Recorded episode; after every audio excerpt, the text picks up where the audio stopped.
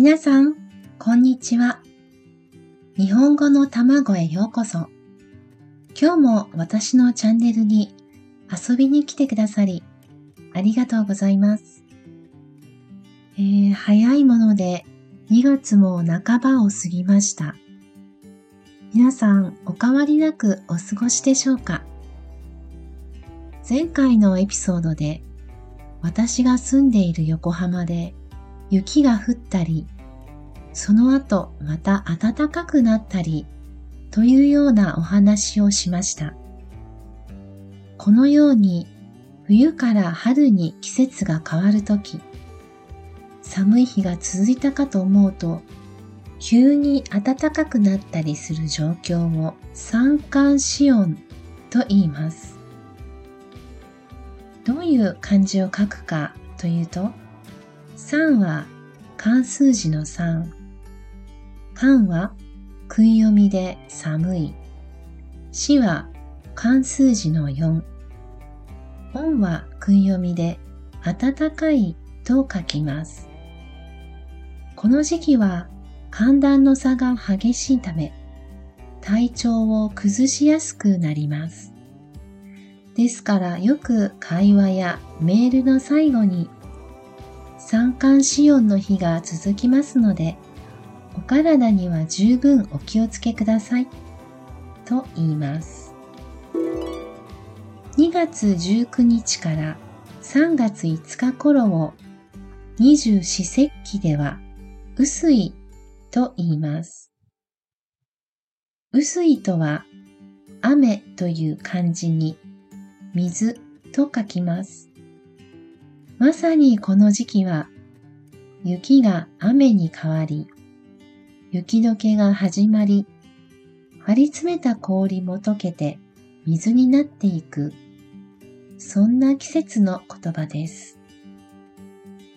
また、二十四節気とは、一年を春、夏、秋、冬の4つの季節に分け、さらにそれぞれを6つに分けて季節を表す名前を付けたものです。つまり一つの季節にさらに6つの季節の言葉があるというわけです。ちなみに2月4日頃から2月18日頃までを立春と言います。立つという漢字に春という漢字を書きます。昔は一年の始まりはこの立春からと考えられており、今でも様々な決まり事や季節の節目はこの日が起点になっています。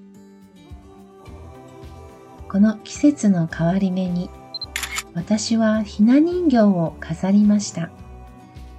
3月3日はひな祭りといって女の子の健やかな成長と健康を願う桃の節句の行事が近づいてきているからです。日本の女の子は一人に一つのお雛様を両親からもらい、お嫁に行く時も持っていきます。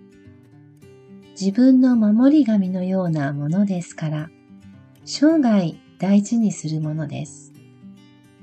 このひな人形ですが、早く出しすぎてもいけませんし、3月3日を過ぎてもずっと出しっぱなしだと、今季が遅れるとの言い伝えがあるくらい、家族で大事にされるものですが、最近の日本はこの風習があまり重要視されなくなってきているようです。ちょっと寂しいですね。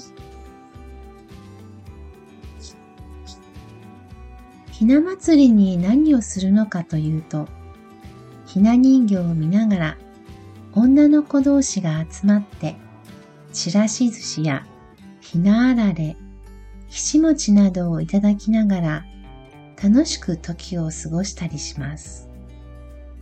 女の子だけですよ。男の人は残念ながら入れないんです。まあ女子の話には結論がないと言われていますから、男性がその中に入っても面白くないでしょうね。もし日本に住んでいて、スーパーなどでひし餅やひなあられなどを見かけたら、今日のこの私の話を思い出してくださると嬉しいです。街を歩けば、そこかしこに梅の花が咲き始めています。赤い梅を勾配、白い梅を白梅と言ったりします。日本では桜の花をめでるお花見が有名ですが、昔は桜ではなく梅の花を鑑賞していたようです。この梅の花を見ると、一歩一歩春が近づいているんだな。暖かくなるまでもうあと少しと勇気づけられる思いがします。寒い中でもけなげに咲いている梅の花がとても愛おしく感じられます。服部乱説の俳句に次のようなものがあります。梅一輪、一輪ほどの暖かさ。梅の花が一輪ずつ咲いていくように、この寒さももうすぐ終わり、暖かい春が一歩一歩近づいている。そんな気持ちを表した一句です。ここで少しお知らせです。日本語の卵では、現在、フリーのトライアルレッスンを実施中です。